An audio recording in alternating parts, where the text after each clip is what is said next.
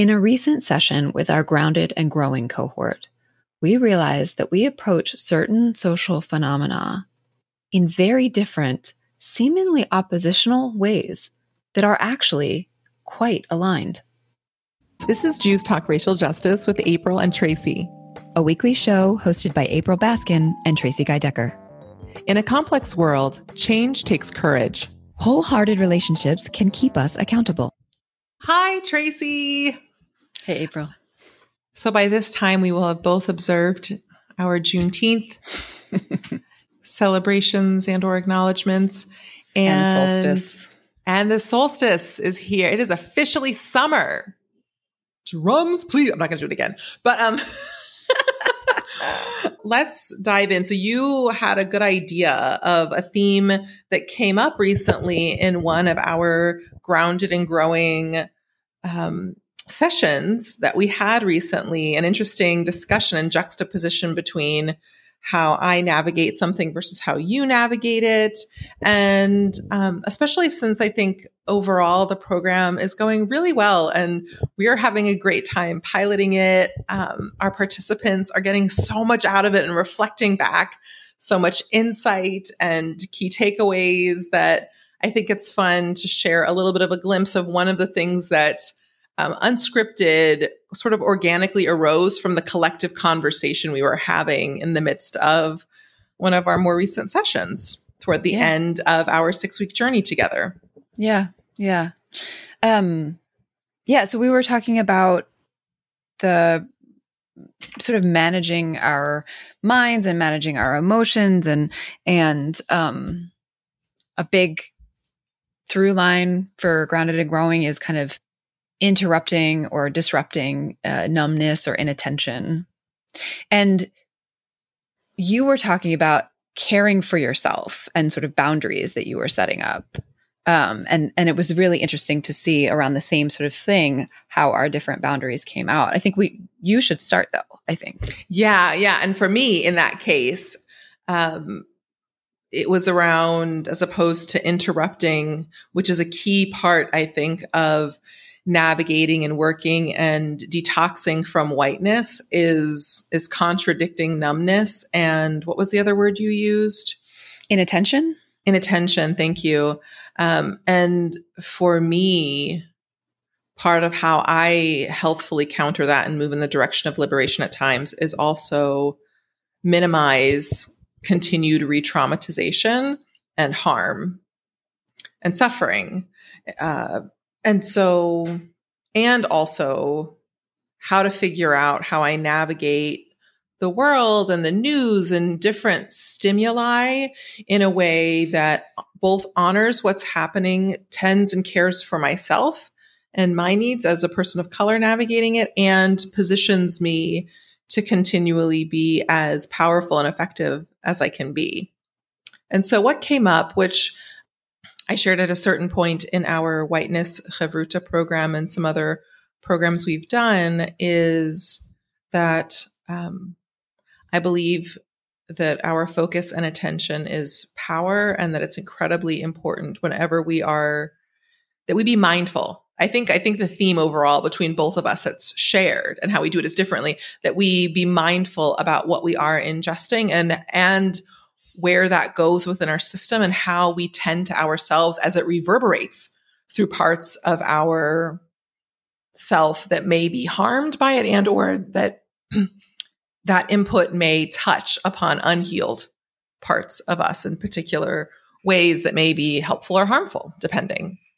And so basically i forget it was you know i, I it was a little bit of a it was a bit of a tangent for from where we Thank you. That's that's the word I was looking for. Directing, but I think it's it's very relevant. I don't actually remember the specific comment or circumstance that led you to share uh that led you to share. Yeah, but something about it basically was that one of their one of the takeaways of one of the participants was that one of the practices that we teach in grounded and growing helped them access greater insight and awareness and honor you know, honor different feelings that arose in a circumstance and what was the default experience, and then starting to think about honoring that and moving through and recognizing different things that may need ongoing work and support.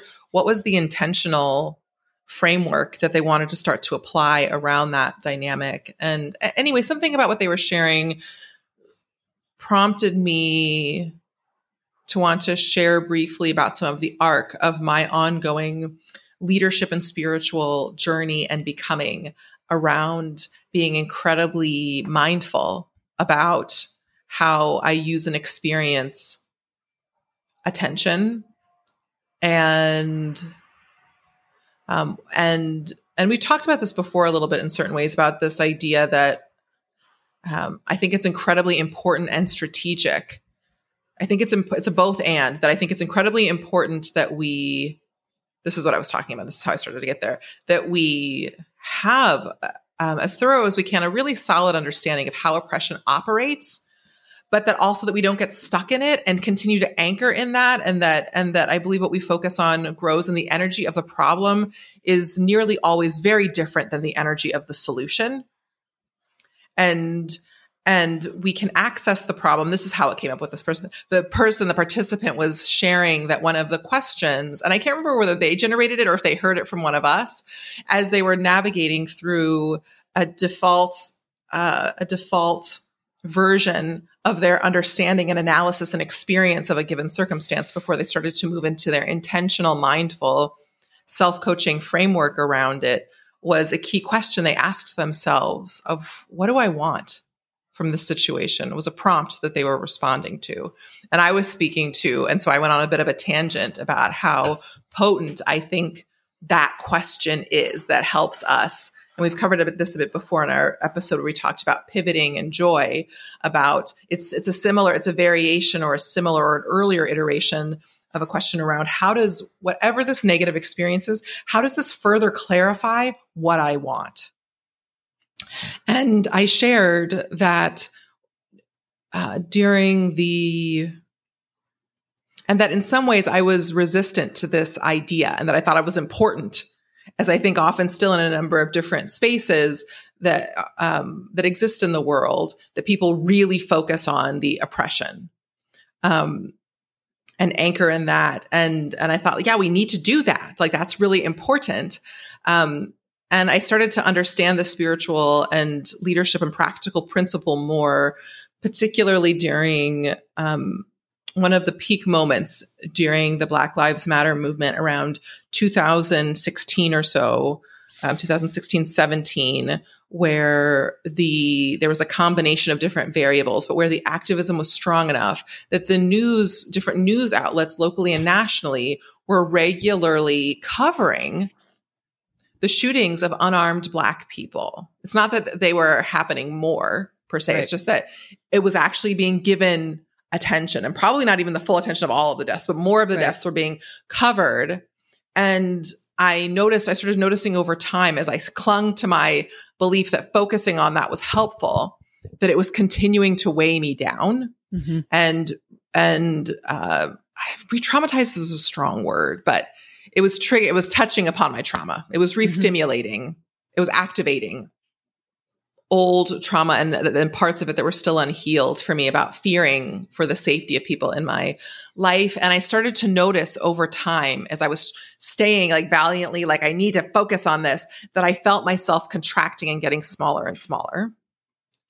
And that my efficacy and my leadership in subtle things and day to day, my ability to follow through and do certain things that I wasn't able to show up in the ways I wanted to show up so I took this principle that I'd heard in different spaces at different times off of the shelf where I had it. I'm like, I'm not really feeling that, but but this is coming from a teacher I respect, so I'm, I'm not going to throw it out, but I'm not buying it. And I started to play with it for a little bit. And I remembered, I'm, I'm saying this much longer than I did at the time, but I'm wanting to make sure because in, in our, in our, in grounded and growing, there's broader context in a container that's holding these insights um, and connective tissue that we've established. And so basically, what I started uh, doing is noticing, like noticing within myself for me, um, given that I already like I literally have a degree in sociology with an emphasis in social inequality. Like I, I'm already well aware of these issues, and this is also mirroring what my family has navigated and and um, sources of of scarring and trauma that my family still valiantly navigates through and manages. But the, you know, things long term impacts of harm that um, racism and racial terrorism has had on my family and broader extended family and social circles that I started to admit to myself for me in this moment, it's not, it actually isn't helpful for me to get caught in the undertow of this restimulation of my trauma and and this pain and I began thinking back to this principle. How does this further clarify what I want? And basically what happened over a period of days and weeks is I started to kind of organically develop a process for me as an African heritage woman, as a mixed race African heritage woman to navigate moments like this, where I established some criteria.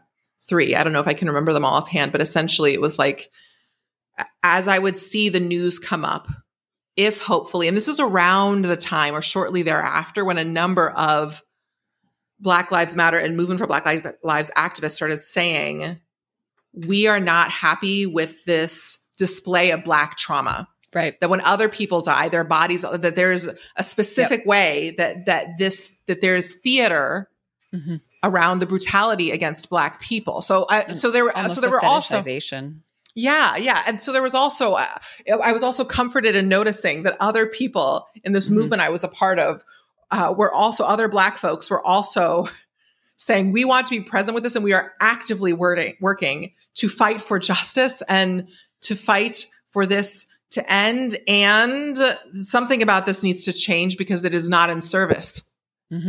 Mm-hmm. of our healing and our liberation. And so similarly, I started to develop some criteria around noticing and I had to go through a similar process where, where in general, for me, with my, with how I operate, which I know a number of, like my parents and I disagree about this. But in college, I'd already done a similar version of this where I stopped paying, I, st- I started paying less attention to the news because I started noticing in college with there, particularly around oil spills, when there would be oil spills, I would literally, I wouldn't necessarily tell anyone, but I would wear all black for a few days. Like I would be in a state of mourning and I started noticing like I am incredibly sensitive so it's interesting to me now, and I know I'm, I'm getting, I'm taking the long-winded route, but we'll we'll get there in a moment. It's interesting to me now around some of these conversations more broadly um, about when certain things happen, because as someone who's de- who already in general my baseline, I'm already very sensitive to multiple things happening all the world around the world all the time, constantly in a very deep way. So I've had to reconcile that in order to continue to function in this world and work for justice. And so I developed in this specific case around this 2016, 17 period to have some criteria where is this, is this in an area? Is this in a region? Is this in my region of the country or in a region where I'm from where my voice and or my specific activism can be particularly potent? Um, is there some other way within uh, my sphere where I can be particularly helpful around this. Um, and there was one other criteria. It's been a while that I, I can't remember offhand. I'd have to think about it and circle back, maybe potentially put it in the show notes at some point. Um, and I started using that criteria. And then based upon that criteria, I would determine how much I would expose myself to the brutality and the specifics of the circumstance. Um, how much did I want to go into that and have to do the work that I would know I would need to do of multiple days and or weeks of healing to get back to my full baseline and full capacity. And if not, if it didn't meet the criteria, so like, so for instance, you know, so I paid a bit more attention with Stephon Clark and, but I was still mindful about what was my intervention. And I found since my mom then, and I remember if it's official or she's not official. At the time, she was on the board of the NAACP and was working directly with the Clark family and with the NAACP around that, I found that my best role was to be a support to my mother as she was mm-hmm. navigating that on the ground. Right. Mm-hmm. So, so and that's what it looked like in some of those cases. Or if something was happening in St. Louis, I would think about how am I resourcing and helping some of my friends and allies who are on the ground in that city doing work. And if none of those things applied and it wasn't a space, because I found, I also noticed another element that I noticed is as I was advocating for these things, on social media, I noticed it was largely an echo chamber that I was basically like, it wasn't getting any response from, or getting very little response from the Jewish community, other than a few dedicated activists, and that people were still in their distress and fear and shut down space. And my advocacy or expressing my pain didn't seem to be helping me actually heal. It just actually seemed to be inflaming my hurt more so than healing me and also not getting the external result I wanted. So instead, I opted to do a process where I would do an internal review around is this an issue? And in this case around racial justice it is you know where that's a specific element of a larger body of work of mine.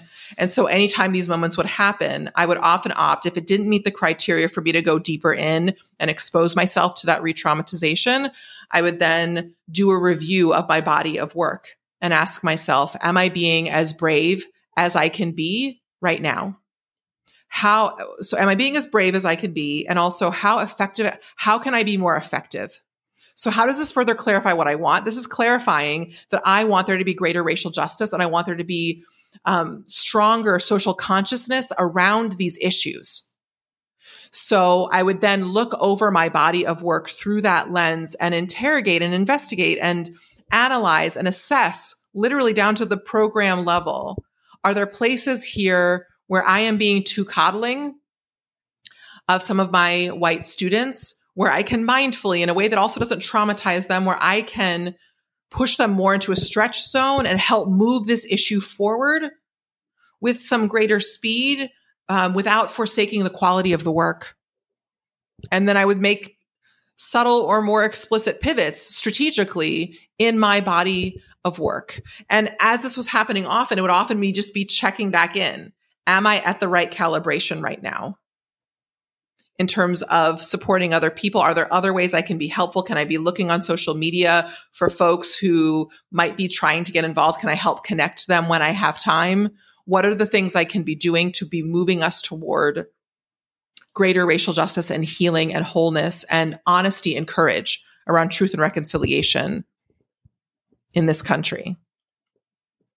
And then after sharing all of this, later you shared a counter that I so appreciated because after I shared this in a much more concise way than I just shared it now, um, I was feeling some tension internally of both feeling comfortable that I shared the piece I wanted to share and also being aware that at that point in time, um, everyone who was attending that session were white Ashkenazi Jews and that their racialization and their experience of that issue is different and that there's an issue around racial and white conditioning around numbing and the invisibility of suffering.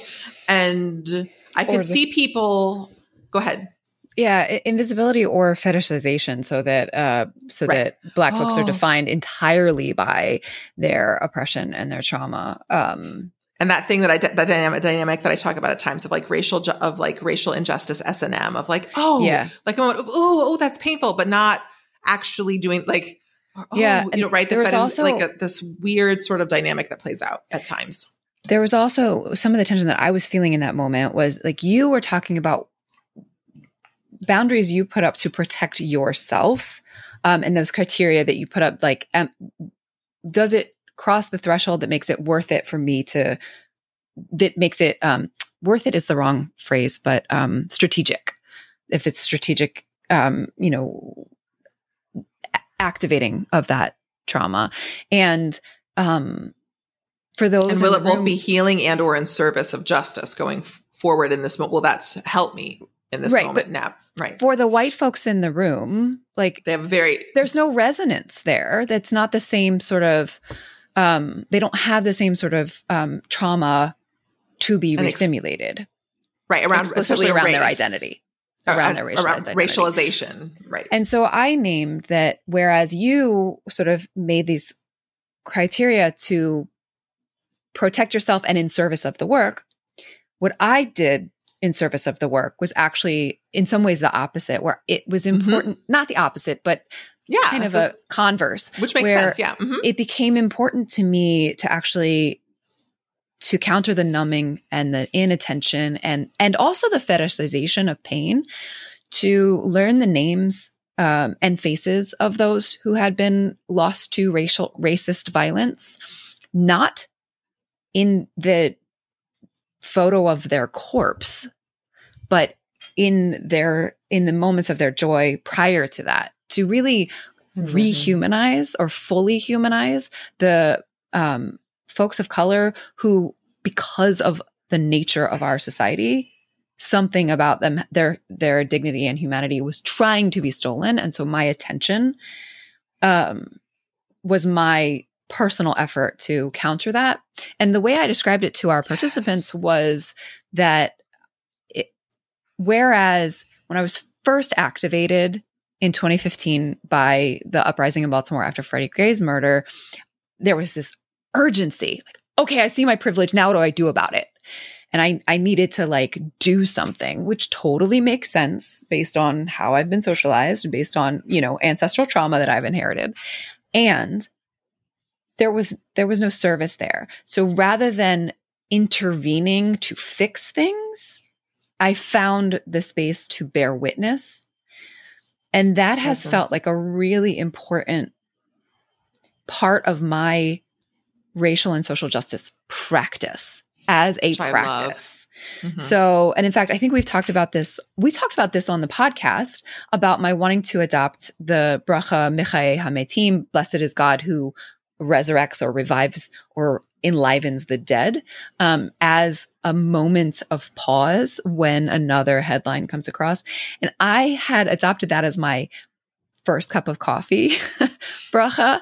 And I did not want to demean that moment of of providing dignity uh, with coffee.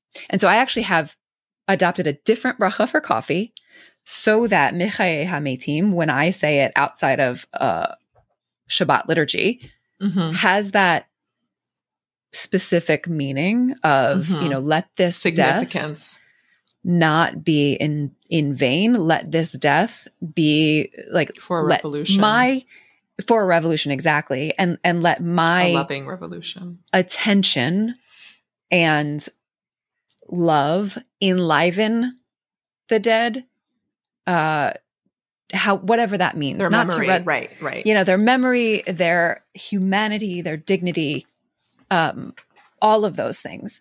So it, it was a, it was a really interesting in in the moment with our participants. And I was so relieved when you did this because I and that's this is one of those moments where I love co-facilitation because I wanted that counter balance. And I, and I felt like people I felt like they were appreciating what I was saying and they were also they like were. that doesn't apply to me. And I also I was thinking it also doesn't apply to you, but I also still want to share this. Right. so I was well, I, so happy when you shared that. I was like, "Thank you."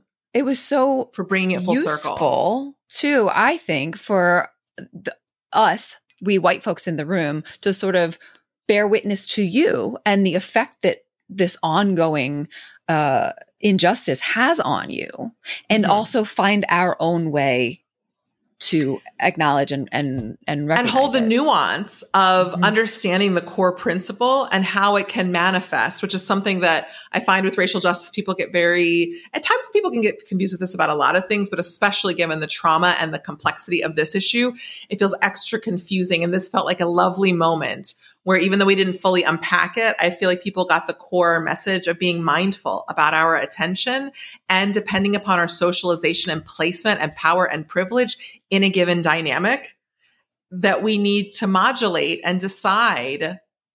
Right. So there are other ways in which um, I have more of your practice, and it's a little bit around moments relating to American imperialism and the impact even as I'm hurt by the American state, but it's important to me as someone who, in that role, I am in a non target oppressor, passive, but still, as usually is the case, role. And I don't want that to be passive. And so, how am I, when it, when it actually is messaged, how am I paying attention to the impact, the global impact at times my country is having in my name? Mm-hmm.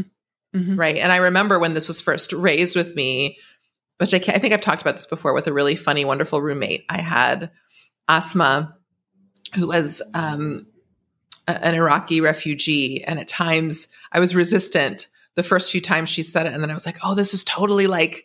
like what I learned in college about like sexism and whiteness, you know, where she was like, your people, how, how she, she would use very explicit language, you know, but I will, I will censor it. Your people messed up my country, you know, or you messed up my country. And I was like, I didn't do it. And, but then I started being like, wait, I, I'm sounding, what I'm saying is sounding familiar. this isn't sounding good. And then I was like, oh, right. No, no, no, she's what she's saying is like has validity. Um, and I am a part of that, right? So, so I think it was helpful to give people a sense of the agility and the flexibility as we continue to strengthen our analysis that we need to apply and start to understand some core principles and then look at the circumstances of our positioning and what's right. happening and figure out what is the generative liberatory and or counter oppressive um, intervention or action that is of the greatest service in this moment for me to be taking with regard to me and or who I am with whom I, I am working in this moment and to hold those different pieces. And I agree with you that that played out really um, organically, very nicely. Is there anything else you want to add, Tracy? I don't think so. I think that that um, complement of each of us coming at the, a similar phenomenon that we were trying to process and use and, and be strategic about our attention and our different identities and lived experiences, making it not one size fits all. That's what I wanted to kind of get at. Yeah. And that seemingly opposite things can be profoundly aligned, even though on uh-huh. the surface it's like, oh, these things are very right different, but they're both right. in service and racial justice and moving us toward a revolution of healing and wholeness which is yeah. the kind of revolution I want. Amen. Thanks for tuning in. Our show's theme music was composed by Elliot Hammer. You can find this track and other beats on Instagram at Elliot Hammer. If this episode resonated with you, please share it and subscribe. To join the conversation, visit jewstalkracialjustice.com, where you can send us a question or suggestion, access our show notes, and learn more about our team. Take care until next time, and Stay humble and keep going.